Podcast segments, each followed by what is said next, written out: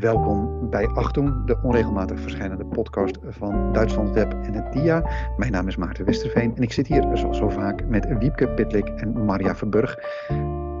Dames, ik weet niet eens of ik dat woord mag gebruiken, welkom. um, de laatste keer dat we elkaar spraken uh, was de, de toon zeer serieus. Rusland had, was net Oekraïne binnengevallen. De, de stemming was bijzonder somber. We zijn nu een aantal weken verder. En vandaag gaan we het hebben over hoe Duitsland zich eigenlijk uh, zich nu uh, uit deze crisis probeert te worstelen. We sloten de vorige aflevering af met een beschouwing van de investeringen in defensie. Duitsland uh, met nieuw elan in een nieuwe rol stappend. Hoe is de situatie nu? Nou, de, uh, waar Duitsland nu mee worstelt, is dat uh, de druk, de vooral internationaal de druk, maar ook binnen in Duitsland zelf, heel erg toeneemt op de regering om meer te doen dan ze doen. Dus ze hebben die enorme ommezwaai gemaakt in hun buitenland- en defensiebeleid. En daar worden ze ook om erkend, want ze leveren wapens en ze, ze, ze, doen mee aan sancties en die gaan heel erg ver. Maar Duitsland is heel erg afhankelijk van Russische, Russisch gas, veel meer dan andere Europese landen. En daardoor keren zij zich tegen een, uh, een energieembargo tegen Rusland. En dat is waar ze veel op aangevallen worden. Dus de, je hebt zeg maar de drie belangrijkste hoofdrolspelers op dit moment in Duitsland zijn natuurlijk kanselier Scholz, uh, minister van Buitenlandse Zaken Baerbock en minister van uh, Economische Zaken en Klimaat Robert Habeck. En die zijn toch voortdurend met z'n drieën proberen ze, nou ja, af en toe recht te praten wat krom is, af en toe ook met veel passie en, en, en eerlijkheid proberen ze uit te leggen waarom het echt niet anders kan. Um, en, ja, want jij zegt net, uh, ze, ze willen dat tegenhouden, zo'n energieembargo. Maar ze zeggen dus dat ze dat helemaal niet tegenhouden. Gisteren nog, uh, of eergisteren heeft Baerbock laten weten... Uh, nee, wij houden dat niet tegen. Alleen, het kan niet nu. En ja. dat vind ik wel op, opvallend in de afgelopen dagen. Dat ik denk, je, ze zijn toch inderdaad een beetje mist aan het creëren hun redenaties zijn niet meer helemaal navolgbaar af en toe. Ja, dus, dus wat ze eigenlijk zeggen van we willen alles, maar dan uh, moet op termijn. En nou, dat klopt natuurlijk ook. Duitsland kan ook niet in één keer van Russisch gas af. Uh, Duitsland is enorm druk bezig om uh, alternatieven te vinden voor Russische gas, olie en, en kolen. Um, maar voor andere landen, kijk, er heel vaak wordt gezegd, kijk, Frankrijk, die wil dat wel, maar Frankrijk heeft veel meer kernenergie. Dus Duitsland zit hier eigenlijk in een heel lastig pakket, voelt die internationale druk. Uh, binnen Duitsland is er ook heel veel kritiek en dan is er ook nog het hele verhaal dat Duitsland al die tijd met Rusland uh, zaken heeft gedaan. Dus ook al na de inval in de Krim in 2014, daar is nu ook heel veel kritiek op en dan zijn ze allemaal om de beurt op aan het terugkomen of hun excuses voor aan het aanbieden of nu zeggen dat ze dat allemaal fout hebben gedaan. Nou, daar komen we misschien zo wat uitgebreider op. Uh, en een van de, van de grootste aanjagers um, van die kritiek is de Oekraïense ambassadeur in Duitsland, Andrei Melnik. En die, nou ja, die is vol passie, eh, spreekt hij iedereen aan op absoluut niet diplomatieke wijze uh, van wat ze verkeerd doen. Wanneer is de laatste keer geweest dat er in de Duitse media zo'n soort persoon was, die op zo'n zo'n specifieke manier de, de, de knuppel in het hoenderhok gooit voor, voor eigenlijk gewoon de gevestigde politiek? Zijn hier precedenten voor eigenlijk? Nou, qua, qua ambassadeur niet. Ik kan me dat niet herinneren. Dit is natuurlijk een hele bijzondere situatie. Melnik zegt ook, ik ben geen diplomaat meer hier. Ik ben de wapenhandelaar van Oekraïne in Duitsland. Mijn uh, president Zelensky is alleen maar geïnteresseerd in of ik nieuwe wapens uh, uit Duitsland, heb, in Duitsland heb kunnen regelen. Es ist so, dass wir äh, heutzutage äh, vor allem äh, schwere Waffensysteme brauchen, auch aus Deutschland. und da könnte auch die Bundeswehr einen wichtigen Beitrag leisten, sowie auch die deutsche Rüstungsindustrie. Was wir am meisten benötigen, sind gepanzerte Wagen, Panzer, aber auch ähm, Haubitzen, Artilleriegeschosse. Das heißt, all das, womit man die mehrfach Raketenwerfer der Russen, mit denen die Städte äh, aus der Ferne beschossen werden, damit wir diese äh, ausschalten können äh, und äh, damit wir auch die Gebiete im Süden, im Südosten äh, von der russischen Besatzung befreien können. Man kann äh, leider mit einer Panzerfaust oder mit, mit einer Stinger-Rakete das nicht tun. Man kann gegen keine Gegenoffensive starten. Und das bedeutet, dass wir jetzt vor einem neuen großen Schritt stehen. Und ich hoffe, dass die Ampelkoalition äh, uns äh, dabei unter die Arme greift, gemeinsam mit den anderen Partnern in der NATO. Maar hoe valt dit nou eigenlijk? Wat, wat, wat levert, het ook, levert het Oekraïne ook wat op? Dat is wel.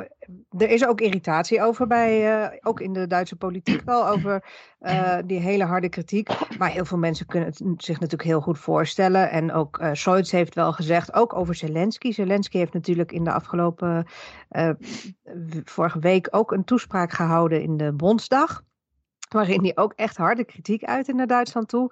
En uh, ja, de regering zegt ervan, ja, na natuurlijk doet hij dat. Hij moet het op, opnemen voor zijn land. En uh, alleen, wij kunnen niet aan alles wat Oekraïne wil tegemoetkomen. Nou, en ik vind toch sommige reacties van politici, zowel oud-politici als ook mensen die nu nog wel bijvoorbeeld in de Bondsdag zitten, toch wel gênant. Die dan zeggen dat Melnik niet zo'n toon mag aanslaan. Of ja, maar goed. Wat, wat, wat, motiveert dat? Uh, Wiepke, je had ook, je, je, vlak voordat we live gingen, uh, kwam je ook nog even met een, uh, met een tweet, die hoor ik straks ook graag. Maar ehm, wat maakt nou eigenlijk dat mensen op die manier erin staan? Is dat gewoon onwil, omdat ja, dit allemaal van het comfort afgaat? Of wat maakt nou dat, de, wat maakt dat die reacties ook getergd zijn? Is dat schuldgevoel? Is dat gewoon desinteresse? Oh, dat is een hele complexe vraag. En daar wordt uitgebreid over gediscussieerd, ook in de Duitse media. Ook of, er een, uh, nou ja, of Duitsland niet altijd al een soort koloniale houding ten opzichte van Oekraïne heeft gehad. En uh, dat Duitsland toch altijd erg neigt richting uh, om begrip te hebben voor Rusland. Rusland is het grote land waar het om gaat voor Duitsland. En die randlanden, noem ik ze maar even, Oekraïne, daar is minder aandacht voor. Um, dus ja, daar wordt wel uitgebreid over gediscussieerd. Nou ja, en zeker ook nu, eh, nu van, goh, we hebben het toch verkeerd gezien. Uh, we hadden dat anders moeten doen uh, ten opzichte van Rusland. Dat is natuurlijk nu ook het grote debat in Duitsland. Ja, ja de, de, bij de SPD zie je dat die lijken echt afgesproken te hebben van, nou ja, laten we maar allemaal door de zure appel heen bijten en uh, erkennen dat we fouten, fouten hebben gemaakt. Want die zeggen allemaal gelijk. De SPD zeggen allemaal gelijk. Ja, we hebben, dat verkeerd, we hebben het verkeerd ingeschat. Ze hebben natuurlijk jarenlang ingezet op een politiek van uh, uh, wandelen door handen. Dus veel uh, handel drijven met Rusland om ook die band met Rusland te versterken. Om Rusland eigenlijk binnen het zogenoemde Europese huis te houden. En uh, ja, daarvan moeten ze nu zien dat ze, dat ze zich daarmee dus ook heel erg afhankelijk van Rusland hebben gemaakt. En dat is nu de fout die ze wel erkennen. Ja, dan is er toch een naam die ik even waar ik naar moet vragen. En dat is natuurlijk, uh, hoe is het met Schreuder op dit moment? Een, uh, een, een man waar volgens mij behoorlijk wat Duitsers nieuwsgierig naar zijn. Ehm, maar hoe staat het met de voormalige bondskanselier? Nederlanders zijn er ook nieuwsgierig naar. Want dat, eh, dat is in Nederland heel veel ontgaat. Uh, ontgaat de mensen hier in Nederland. Maar eh, dat Schreuder daar een dubieuze rol speelt, dat is wel helder. Um, hoe, ja, hoe, hij wordt natuurlijk totaal eigenlijk door iedereen weggezet. Als, ja, die is echt wel al zijn geloofwaardigheid verloren. Nou ja, het opvallende is, hij heeft dus op een gegeven moment zelf nog een soort missie uh, gehad. Hij is dus bij Poetin geweest om uh, nog een soort van bemiddeling uh, uit te voeren, een paar weken geleden. En dat is niet met de Duitse regering afgestemd. Hij heeft eerder ook wel eens een bemiddelingspoging in Turkije gedaan om daar Duitse journalisten of Turks-Duitse journalisten vrij te krijgen. Dat is wel met de Duitse regering afgesproken. Dus die gebruiken hem soms wel als ze nodig hebben. Maar dit was zijn eigen missie. Nou, er is helemaal niks uitgekomen. Um, ja, Misschien moeten we nog even uitleggen wat Schreuder, waarom hij zo omstreden is, voor wie dat niet weet. Ja. Dat hij uh, ja, bevriend is met Poetin. En overigens heeft hij zich wel nu tegen de oorlog gekeerd. Dat vindt hij wel heel slecht. Uh, maar hij is dus nog bij Poetin ook op bezoek geweest. Uh, en hij is ook in de Raad van Commissarissen. Nou ja, hij heeft topfuncties in ieder geval bij Rosneft en bij Gazprom. En die heeft hij voor zover ik weet ook nog niet neergelegd. Nee, volgens mij bij Gazprom zit hij, dacht ik sowieso nog. En hij is ook een van de initiatiefnemers van die uh, eerste gaspijpleiding. Dus de gaspijpleiding uh, Nord Stream tussen uh, Rusland en Duitsland. Er wordt, er moet dan, wordt gas doorgevoerd via de Oostzee. Ehm, daar was hij bij betrokken. En daarna kwam Nord Stream 2. En dat is waar het nu in Duitsland over gaat. Maar dat is niet Streuders project. Maar dat was dus een nieuwe pijplijn. Uh, die bijna klaar was, of die zo goed als klaar was, maar nog niet in gebruik was genomen. Maar daar was hij bij betrokken vanaf de andere kant, ja. zeg maar, vanaf de ja. uh, Gazprom-Rosneft kant. Dus het idee was dat hij een soort bemiddelende rol kon spelen, omdat hij Poetin kende. En de Oekraïners hebben hem ook gevraagd: van kun jij dan niet met Poetin praten? Maar er is helemaal niks uitgekomen. En Scholz heeft een keer uh, een paar weken terug in een talkshow ook heel duidelijk gemaakt dat wat Schreuder doet niet is wat, wat hij goed vindt. Dus bij, binnen de SPD zijn er ook heel veel mensen die willen dat hij uit de partij wordt gezet. Hij heeft in ieder geval zijn ja. ereburgerschap van Hannover al in moeten leveren. Ja, uh, en, uh, Borussia Dortmund heeft zijn erelidmaatschap ook al opgezegd. Uh, ik bedoel, men, um, men voert alle mogelijke druk op. Maar het lijkt hem tegelijkertijd, dat vind ik, daarom vroeg ik er ook eigenlijk naar. Um, hij, hij, hij, lijkt zich, hij beweegt er ook niet zoveel. Hè? Er zit ook niet Um, het lijkt alsof iedereen een soort oplossing van een mysterie wil krijgen dat ze van hem niet krijgen. Van, hè, hoe kan hij nou hè, die Russen zo steunen? Hoe kan hij zich nou zo hebben uitverkocht? En hoe kan hij daar nu eigenlijk toch zo nog steeds zo, zo dubbelzinnig eigenlijk over over zich, uh, ja, over zich uit. Maar zo is hij en zo was hij ook al als kanselier. Daar, daar, deed hij ook allemaal vage. Had hij weer met bedrijven afspraken gemaakt wat eigenlijk niet kon. En meteen na zijn kanselierschap uh, is hij uh, bij, bij Gazprom in dienst gegaan. Wat, wat ongelooflijk veel kritiek heeft opgeleverd. Zo is Schreuder. Wat ik eigenlijk veel interessanter vind, is de rol van Merkel, die nu aan bod komt, of aan bod is gekomen. afgelopen weekend heeft Zelensky dus na die verschrikkelijke gruweldaden in Butsja, daar in Oekraïne. Het Russische leger was daar teruggetrokken. Nou ja, daar lagen alle lijken op straat. En dat heeft natuurlijk tot heel veel verontwaardigheid geleid in de hele wereld. En toen heeft Zelensky, die was daar op bezoek in Butsja, de, de Oekraïnse president, gezegd... Um, Merkel en Sarkozy, de voormalige Franse president, komen jullie hier maar eens kijken wat jullie Ruslandbeleid van de afgelopen 14 jaar heeft aangericht. En dat heeft ermee te maken dat Merkel en eh, Sarkozy waren regeringsleiders in 2008. En dat was het jaar dat Oekraïne een aanvraag heeft ingediend om lid te worden van de NAVO. Um, daar lagen, hebben Frankrijk en Duitsland, VS was daar, waren daarvoor, de Verenigde Staten waren daarvoor, maar Frankrijk en Duitsland hebben dat toen tegengehouden. Daarom heeft hij gezegd, uh, nou komen jullie maar eens kijken wat jullie gedaan hebben. En Merkel, heeft, is natuurlijk de afgelopen weken voortdurend gegaan over het Duitse Ruslandbeleid van de afgelopen jaren. En dat was Merkels beleid. Dus daar is het heel veel over gegaan. En Merkel heeft zich daar niet over uitgelaten totdat Zelensky dit zei. En toen kwam ze wel met een reactie. Um, ik even naar Wiebke te kijken, want ik weet niet meer uit mijn hoofd wat ze gezegd heeft. Uh, ja, haar reactie was via een woordvoerder en eigenlijk heel sumier. Ze zei uh, dat ze nog steeds achter haar beslissing uit 2008 stond, waarmee ze dus die uh, NAVO-beslissing bedoelde. En dat ze natuurlijk wel de, de huidige oorlog verschrikkelijk vindt en alle pogingen steunt om daar een einde aan te maken.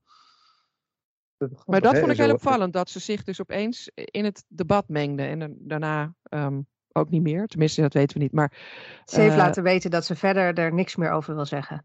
Ja. Wat natuurlijk ik, grappig is, hè? Want, want zo weinig als er van Schreuder wordt verwacht in deze, uh, hè, zo, zo, zo verlangend is men toch eigenlijk wel weer naar uh, Merkel, hè, met een soort speciale rol misschien, met haar speciale band, iets te kunnen doen. Hoe duiden jullie die radiostilte?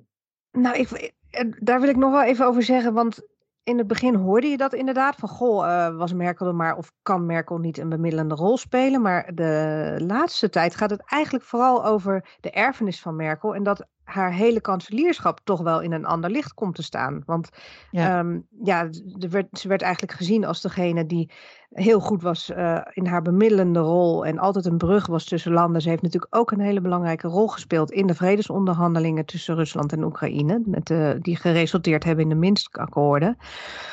Um, dus ze was een baken van stabiliteit. Maar nu kun je eigenlijk zeggen, ja, uh, dat was wel stabiliteit, maar het leidt nu toch tot een, uh, uh, een oorlog.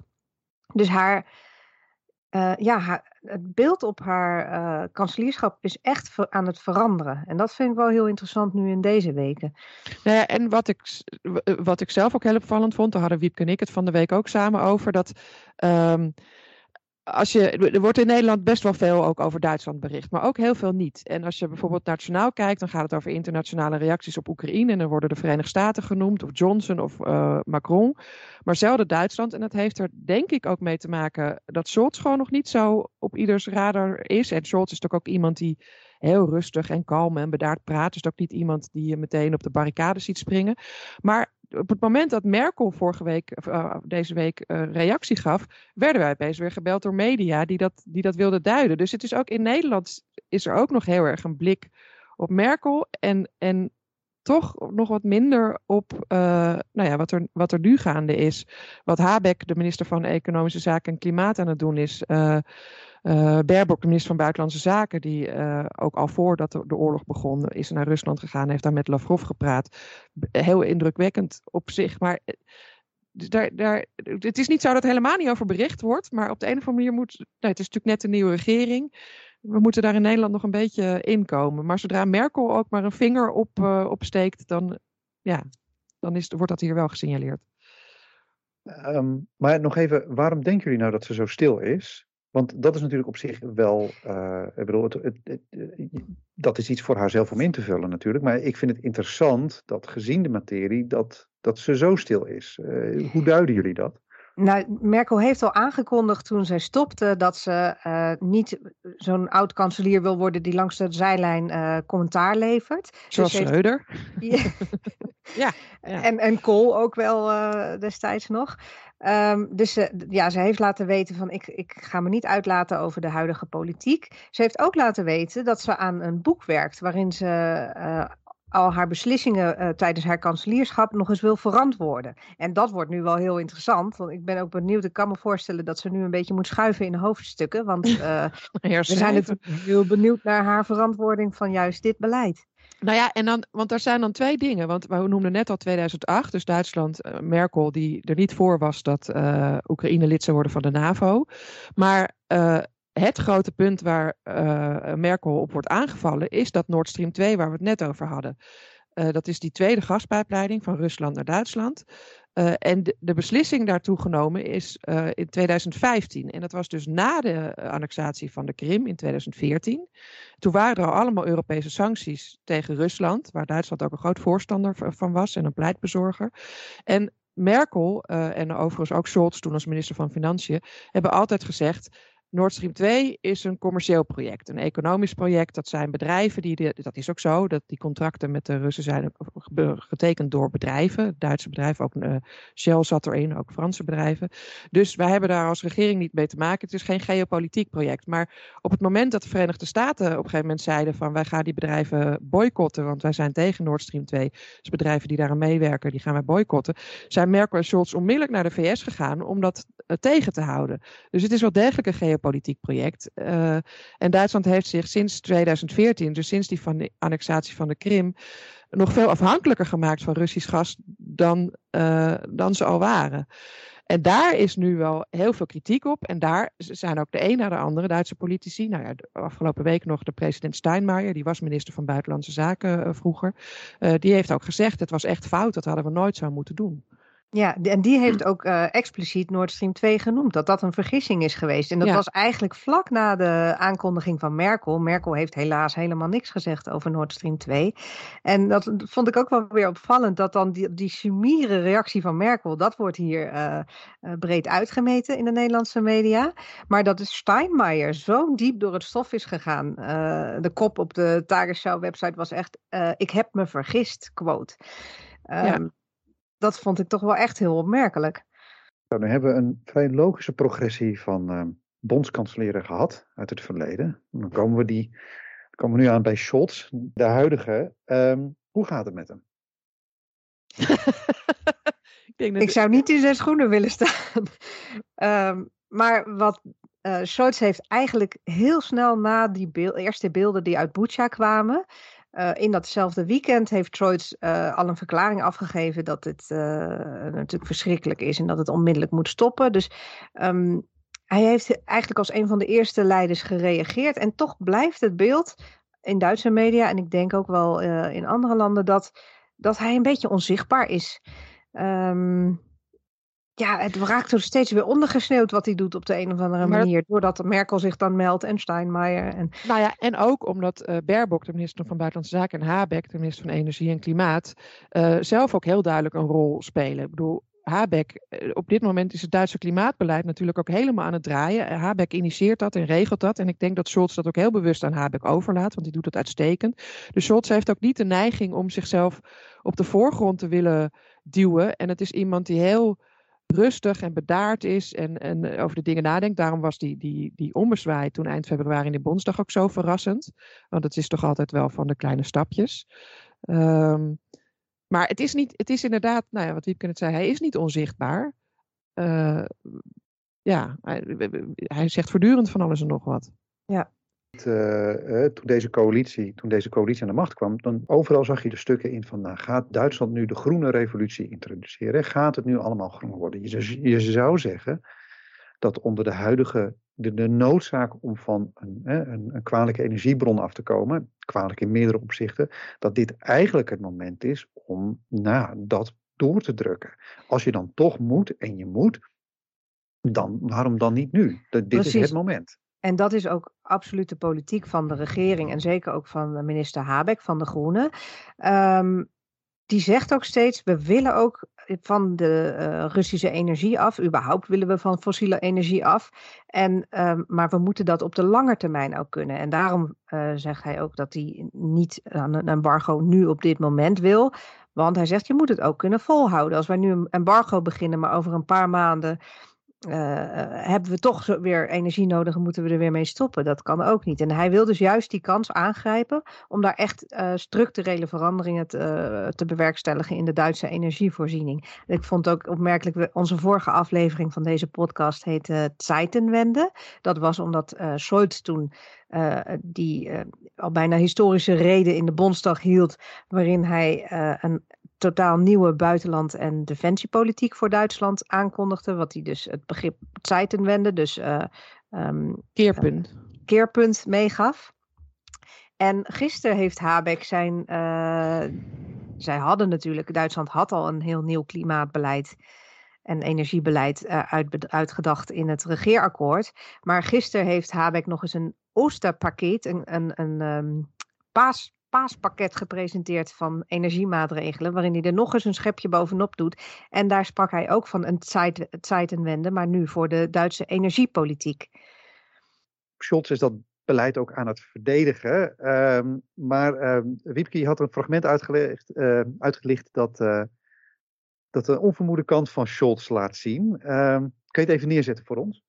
Ja, uh, ja, want er is dus wel de kritiek dat Scholz zo weinig zichtbaar is. Maar hij heeft op 27 maart een uur lang in uh, de talkshow Anne Wil uh, op televisie gezeten. Dat is op zich toch ook al voor een kanselier bijzonder om te doen. Um, en daarin eh, is hij eigenlijk de hele uitzending zijn rustige, bedachtzame zelf. Maar op een gegeven moment vraagt presentatrice Anne Wil, um, die houdt hem voor dat de regering nu nog niet aan een energieembargo toe is, maar dat de economen toch hebben uitgerekend dat Duitsland best wel zonder die Russische energie zou kunnen. Dus dat zo'n embargo wel mogelijk zou zijn. En daar uh, valt Scholz haar eigenlijk al in de reden. Dat hoor je ook mooi in dat fragment. Uh, en je hoort duidelijk dat hij geïrriteerd is en zegt dat die economen er gewoon helemaal naast zitten. Wir wären vorbereitet, aber wenn von einem Tag auf den anderen diese Importe ausblieben, würde das dazu führen, dass ganze Industriezweige ihre Tätigkeit einstellen müssten. Das sehen allerdings, wissen Sie, etliche Wirtschaftswissenschaftler. Die sehen das aber falsch und es ist sicherlicherweise unverantwortlich, irgendwelche mathematischen Modelle Anders. zusammenzurechnen, die dann nicht wirklich funktionieren. Ich kenne in der Wirtschaft überhaupt niemanden, der nicht genau wüsste, dass das die Konsequenzen wäre. Deshalb haben wir uns so gut vorbereitet und deshalb arbeiten wir jetzt mit dem schnellsten Tempo, das überhaupt möglich ist, daran, dass wir uns unabhängig machen können von diesen Importen. Wat zien we hier eigenlijk gebeuren? Wat, is hier nou zo opmerkelijk aan, wat we hier nu zien van Scholz? Dat hij uh, enorm onder druk staat, denk ik. Um, en dat hij. Het is natuurlijk voor Duitsland ook lastig te verdedigen dat ze niet. En dat moet ook voor hunzelf een enorm dilemma zijn. Dat je natuurlijk uh, zou willen. En hij legt ook uit van ja, maar de oorlog stopt daar niet mee. Hij, dat zit niet in het fragment, maar hij geeft drie redenen waarom uh, een embargo op dit moment niet kan. En, en hij zegt daarin ook dat dat helemaal geen einde aan de oorlog zou maken. En dat is natuurlijk ook frustrerend. Uh, iedereen wil dat het stopt wat er gebeurt. En uh, de druk op Duitsland om daar een rol in te spelen als uh, groot en machtig Europees land is enorm. En ze kunnen dat natuurlijk niet. Ze kunnen die oorlog niet stoppen. En ja, ik denk dat dat wel meespeelt in dat hij echt een beetje uit zijn slof schiet. Uh, hij is hier ook weer alweer op aangevallen, want ze zeggen ja, er is in Duitsland zo'n discussie over uh, de wetenschap staat onder druk. Hè, in die hele coronadiscussie natuurlijk uh, werd steeds eigenlijk um, werden wetenschappers soort weggezet als irrelevant. Um, en hem is ook wel verweten, ja, nu zegt u hier dat die economen maar wat kletsen. En, dat, en daar, daar is hij ook weer op ingegaan. Dat hij dat niet bedoelt, maar hij vindt het onverantwoord om te suggereren dat Duitsland nu zou kunnen stoppen als je dat alleen maar baseert op wat berekeningen. Hij zegt dat hij een groter beeld heeft waaruit hij opmaakt dat het nu niet kan. Nou ja, en een van de dingen, dat zegt hij niet alleen, dat zeggen ook Baerbock en Habeck voortdurend. Uh, daar lachen ze dan in Oekraïne wel om, maar dat op het moment dat je dit, dus stel nu dat Poetin de gaskraan dichtdraait of dat Duitsland er zelf toe uh, uh, besluit, dat leidt tot grote werkloosheid, dat leidt tot de problemen met de economie, maar ook tot een grote maatschappelijke ontwrichting. Dat is ook wat er voortdurend genoemd werd. En, en dan zeggen Zelensky of Melnik vooral van ja, uh, moet je eens kijken wat er bij ons gebeurt. Uh, dat is pas maatschappelijke ontwrichting. Maar, maar voor ik bedoel, als Duitse regeringsleider is dat natuurlijk wel iets wat je, wat, je, wat je mee moet nemen. En ik vind het persoonlijk ook best indrukwekkend hoe ongelooflijk hard ze aan alle schroeven draaien om toch maar zo zo snel mogelijk van die Russische afhankelijkheid af te komen. Um, Wat zijn de opties eigenlijk op dit moment voor Duitsland? Dat is dus ook het. Ik, ik heb het gevoel dat ze er ook echt wel inderdaad heel hard aan werken om het te bereiken. En tegelijkertijd geven ze redenen. Um, nou, Soit zei in datzelfde interview ook bijvoorbeeld dat, uh, dat het geld van dat ze hebben natuurlijk als sanctie nu die banken. Hè? En uh, dat ook al maakt Duitsland dagelijks miljoenen, vele, vele miljoenen over. Ik geloof 1 miljard per dag is het, hè? Nee, dat is de EU, meen ik. Ik weet ook niet meer de cijfers, maar Volgens heel erg veel de, geld. Ja, de Europese Unie maakt 1 miljard euro over naar Rusland uh, voor de energieimporten. Um, en Scholz zegt daarvan, ja, maar daar wordt de oorlog niet mee gefinancierd, want Duitsland kan, uh, sorry, Rusland kan helemaal niks met dat geld, want we hebben economische sancties opgelegd en, en, en die banken aan banden gelegd. Ja, ik kan dat niet helemaal navoltrekken, dat argument. En uh, anderen in Duitsland ook niet. Nee, want de, de reactie is natuurlijk, uh, we, we, financieren met z'n allen ondertussen die oorlog door, door de energieafhankelijkheid. ja. Maar en, je vraag was een andere, hè, Maarten? Je zei, nou, wat zijn de opties nou eigenlijk? Wat, wat bedoel, goed, we, dan zeggen we nee tegen, tegen Russisch gas. Maar uh, ja, die braadworst nou ja, moet toch dat, dat worden. Je, dus hoe gaan we dan? Nu, dat zie je nu gebeuren dat uh, uh, minister Habeck van Economische Zaken en Klimaat, groene minister, die was, wat is het, twee weken geleden in Qatar. Daar heeft hij een energiepartnerschap gesloten. Uh, daar hebben ze LNG en ze hebben ook uh, een nieuwe afspraak gemaakt over ontwikkeling van duurzame energie, dus projecten. Dus op allerlei manieren, uh, overigens, Nederland heeft ook nog steeds ehm, de contracten met Duitsland om gas uit Nederland te leveren. Maar op allerlei manieren zijn ze dus nu alternatieven aan het zoeken om die Russische gasafhankelijkheid te verkleinen. Um, uh, en, en dus ook veel meer op duurzame energie inzetten. Dat neemt nu een enorme boost, want er was allemaal uh, weerstand tegen bij deelstaten. Nou, dat is Habeck nu toch behoorlijk aan het doorduwen. Uh, dat al die dat al dat gedoe over waar dan wel en niet windmolens mogen staan. Dat we daar, dat, en iedereen ziet daar dus nu ook de noodzaak van in. Het is, hij heeft gewoon nu geopolitieke argumenten om zijn klimaatbeleid, wat hij toch al in het regeerakkoord had gezet, door te duwen. dat is wat ze aan het doen zijn. Um, ja, en, en verder uh, meedoen aan alle Europese sancties. Ze hebben ook nu na Bucha uh, toch wel ook nieuwe sancties aangekondigd, uh, samen met Europa, maar dus Duitsland zelf ook. ja, wat kunnen ze meer doen? Nou ja, wapenleveranties. Dus wapenleveranties, dat is dus waar die, waar die Melnik de hele tijd op hamert. En niet tot nog toe eh, dat is dan ook wel weer dat ik denk, oh, Duitsland doet toch niet zo ingewikkeld. Kijk, ze hebben antitankraketten uh, geleverd en beloofd. Ze hebben luchtafweerraketten geleverd en beloofd. Maar wat Oekraïne nu vraagt, uh, zeker nu dat zich naar Oost-Oekraïne lijkt te gaan verplaatsen, de oorlog. We willen tanks, we willen artillerie, we willen kanonnen, weet ik veel hoe dat allemaal heet. we hebben heel ander soort wapens nodig. Um, en dat, is, dat wil Duitsland ook wel gaan leveren. Maar ze doen heel schimmig over wat ze wel of niet doen. Melnik die heeft hem aan het begin van de oorlog met de minister van Defensie, de Duitse minister van Defensie, Christine Lambrecht, een gesproken. En zij zegt, uh, hij zei van nou, zij is alleen maar bezig met beeldvorming. Het is onduidelijk hoeveel wapens er nu daadwerkelijk naar Oekraïne zijn geleverd of zijn beloofd door Duitsland. Uh, Duitsland heeft zelf gezegd, zowel Baerbock als Lambrecht, dat ze tot de grootste wapenleveranciers aan Oekraïne behoren ter wereld nu. Daarvan zegt Melnik, nou dat is helemaal niet waar. En de bondsregering wil zelf ook niet zeggen wat ze nou wel of niet leveren. Ja, en ze zeggen ook steeds dat ze dat expres niet willen zeggen, ook voor de veiligheid, omdat uh, ze die transporten ook niet in gevaar willen brengen. En dat is natuurlijk waar, maar tegelijkertijd is er ook kritiek op dat wat ze dan leveren eh, misschien toch niet allemaal even goed is. En, en ook dat er allemaal bureaucratische toestanden zijn. En dat ze ook niet Oekraïne op tijd informeren over wat er dan geleverd wordt. En die Melnik zegt, ja, ik krijg dan van Habeck een lijst met wat ze van plan zijn, de minister van Economische Zaken, en niet van Lambrecht, van Defensie. Dus de, op de een of andere manier die wapenleveranties. En dan denk ik, ja, als, als daar bureaucratie of, of haperende samenwerking achter zit, dan vind ik dat toch ook weer zo gênant. Juist als je zo'n ommezwaai hebt aangekondigd. En voor een deel is het ook oude meuk. Hè? Zijn het oude DDR-wapens die ze leveren, die ze dan eerst nog weer moeten testen of die nog, überhaupt nog wel werken. En daardoor duurt het dan langer. Nou ja, dat klinkt al een beetje zwak natuurlijk. Ik wil graag naar Habeck, want jullie hebben eigenlijk drie fragmenten uitgekozen om het, uh, het hele verhaal hier aan op te tuigen. En we sluiten af met een fragment van Habeck. Maya, waarom heb, jij, uh, waarom heb jij dit aangehaald, waar we straks naar uh, gaan luisteren? Wat is, wat, waar gaan we naar luisteren en waarom heb je dat uitgekozen? Nou, wat ik heel erg opvallend vind aan Habeck, eigenlijk uh, nou, altijd al, maar helemaal sinds die oorlog. Hij is iemand die heel duidelijk zegt waar het op staat. geen enkel blad voor de mond neemt, ook niet bezig is met beeldvorming of, of wat ook. die, die ambassadeur Melnik die heeft ook gezegd van ik heb met allerlei politici gesproken aan het begin van de oorlog, maar Habeck die was echt helemaal kapot. Dus dat is ook iemand die uh, van die Russische inval. Dat is ook iemand die uh, nou ja, daar een soort authentieke emotie bij heeft. En die hoor je er ook in door. En hij heeft een aantal keren al eerder, afgelopen weken, gezegd van uh, wij gaan hier in Duitsland ook echt last van krijgen. En wij zullen moeten gaan inleveren. En de verwarming moet lager. En, dus, duidelijk mensen meenemen in wat er gaat komen. En hij was. Um, uh, dat was afgelopen weekend bij Marcos Lans, een, een talkshow op het ZDF. Um, en hij is net in Qatar geweest, uh. En daar heeft hij dus dat energiepartnerschap gesloten.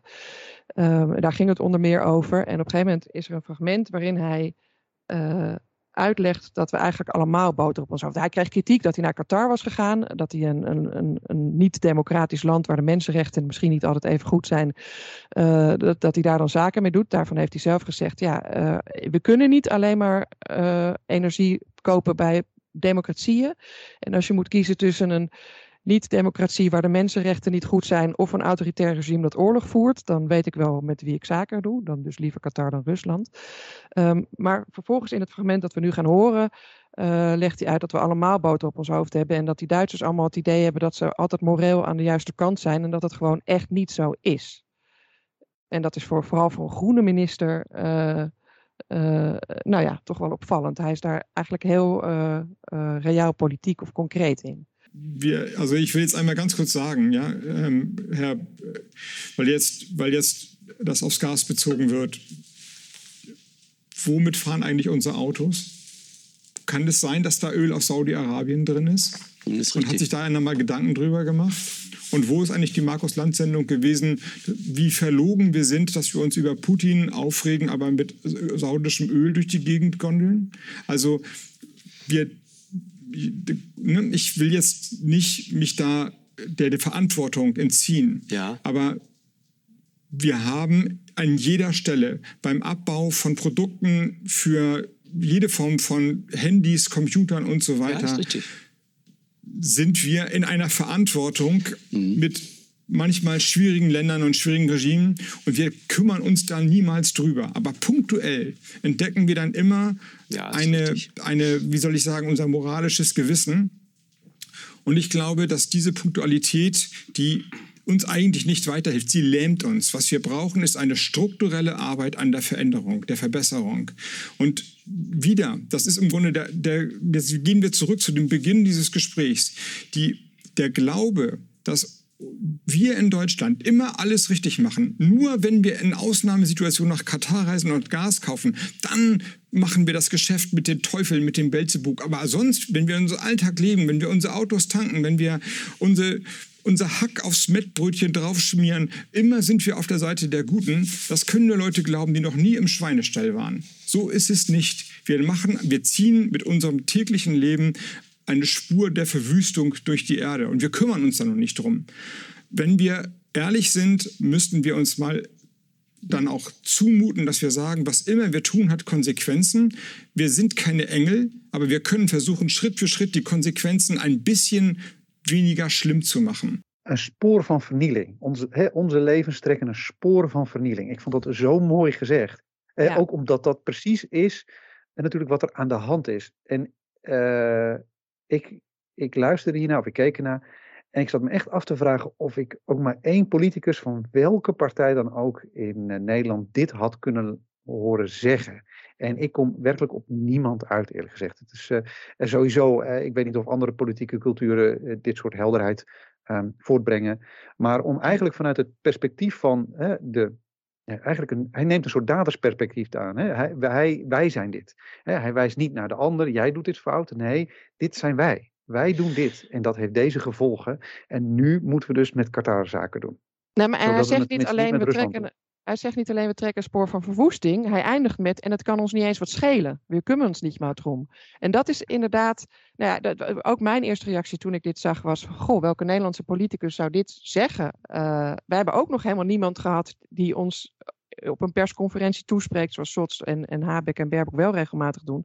Van jongens, wij gaan hier last van krijgen. We moeten allemaal, het wordt er, er komt nu wel een, geloof ik, een soort campagne dat we de verwarming lager moeten zetten. Maar niet niet zo'n toespraak. Um, ja. En wat de Groenen dan eh, natuurlijk ook wel helpt, is dat zij ook altijd al op dit standpunt stonden en ook niet verantwoordelijk zijn geweest in de afgelopen decennia voor, nou ja, afgelopen tien jaar in ieder geval, voor het regeringsbeleid. En dat is het probleem bij de andere partijen, dat die daar natuurlijk zelf een belangrijke rol in hebben gespeeld. Ja, dat maakt natuurlijk dat deze uitspraak ook interessant, want wat, wat doet hij hier? Uh, spoort hij ons nu aan? Als je eigenlijk kijkt naar die woorden, kun je ook zeggen van nee, hij legt uit waarom de dingen voorlopig blijven gaan zoals ze gaan. Want hij is naar Qatar gegaan. Dus uh, ik, ik geloof hem totaal en zijn lezing is correct, maar Gaat er nu wat veranderen of blijven we toch met de Qatari-handel uh, drijven? Nou, volgens mij doet hij twee dingen. Hij, en, namelijk en uh, de mensen uitleggen van we hebben allemaal boter op onze hoofd en we moeten er allemaal wat aan doen. En wat hij zelf als politicus zegt, ik moet vuile handen maken. Het kan niet anders. Het is niet anders dan, en dat is voor een groene politicus heel erg opvallend. En het is, eh, ja, het is, in die, en het is bovendien ook waar. We komen er anders niet uit. Het grappige is, je valt er bijna stil van als je, het, uh, uh, als je even inneemt wat hij daar zegt. En wat het eigenlijk. is dit nou moed of is dit noodzaak? Dat vraag ik me, vroeg ik me wel af. Hè. Moet hij dit voor zichzelf zeggen? Omdat hij anders hè, over een half jaar, over een jaar vastgepind wordt op dit soort deals? Of zegt hij dit omdat, ja, uh, omdat hij het voor zichzelf moet? Hij, hij is zo, hij vindt dit echt. En heeft, de, de irritatie komt ook wel. Hij wordt natuurlijk aangevallen daarop. Althans, het wordt hem voor de voeten gegooid. Er is ook uh, een foto op de achtergrond waarin je hem met uh, uh, die Qatarese sheik ziet.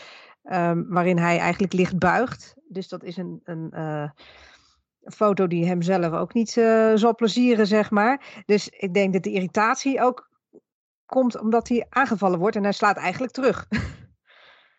Wat was de reactie hierop?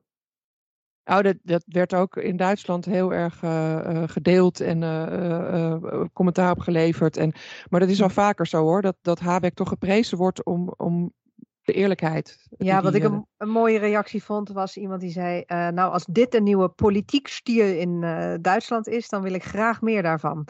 Ja, sterker nog, dat zei Laschet, de CDU, uh, eh, oude CDU-leider. Dus zelfs de oppositiepartijen die prijzen Habeck om zijn eerlijkheid en de, en de politieke stijl. Oh, dan moeten we gaan opletten misschien. Um, de deals worden gesloten, men, men, men, men gaat dingen veranderen. Hoe snel zullen we echt resultaat zien? Hoe, lang duurt het voordat Rusland, uh, voordat, um, voordat Rusland uit het systeem is, zo gezegd?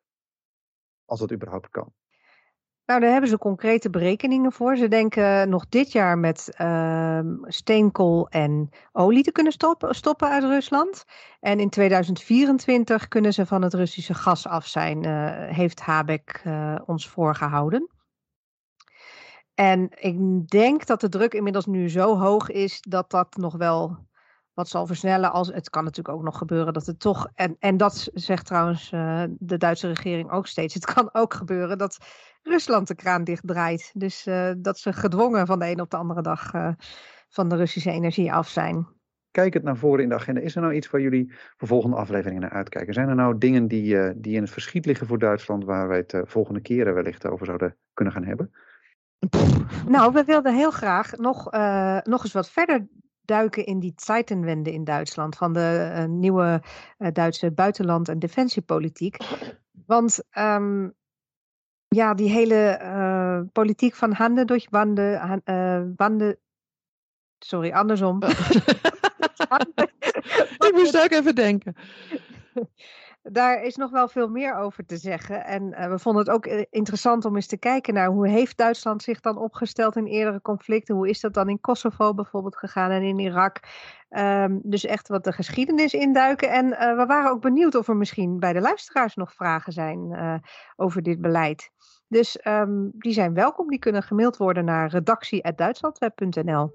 Met die call to action sluiten we dan af. Uh, nog één keer alsjeblieft dat, dat e-mailadres, Wiepke redactie.duitslandweb.nl Wiepke, Marja, hartelijk dank. Tjus. Tjus. Tjus.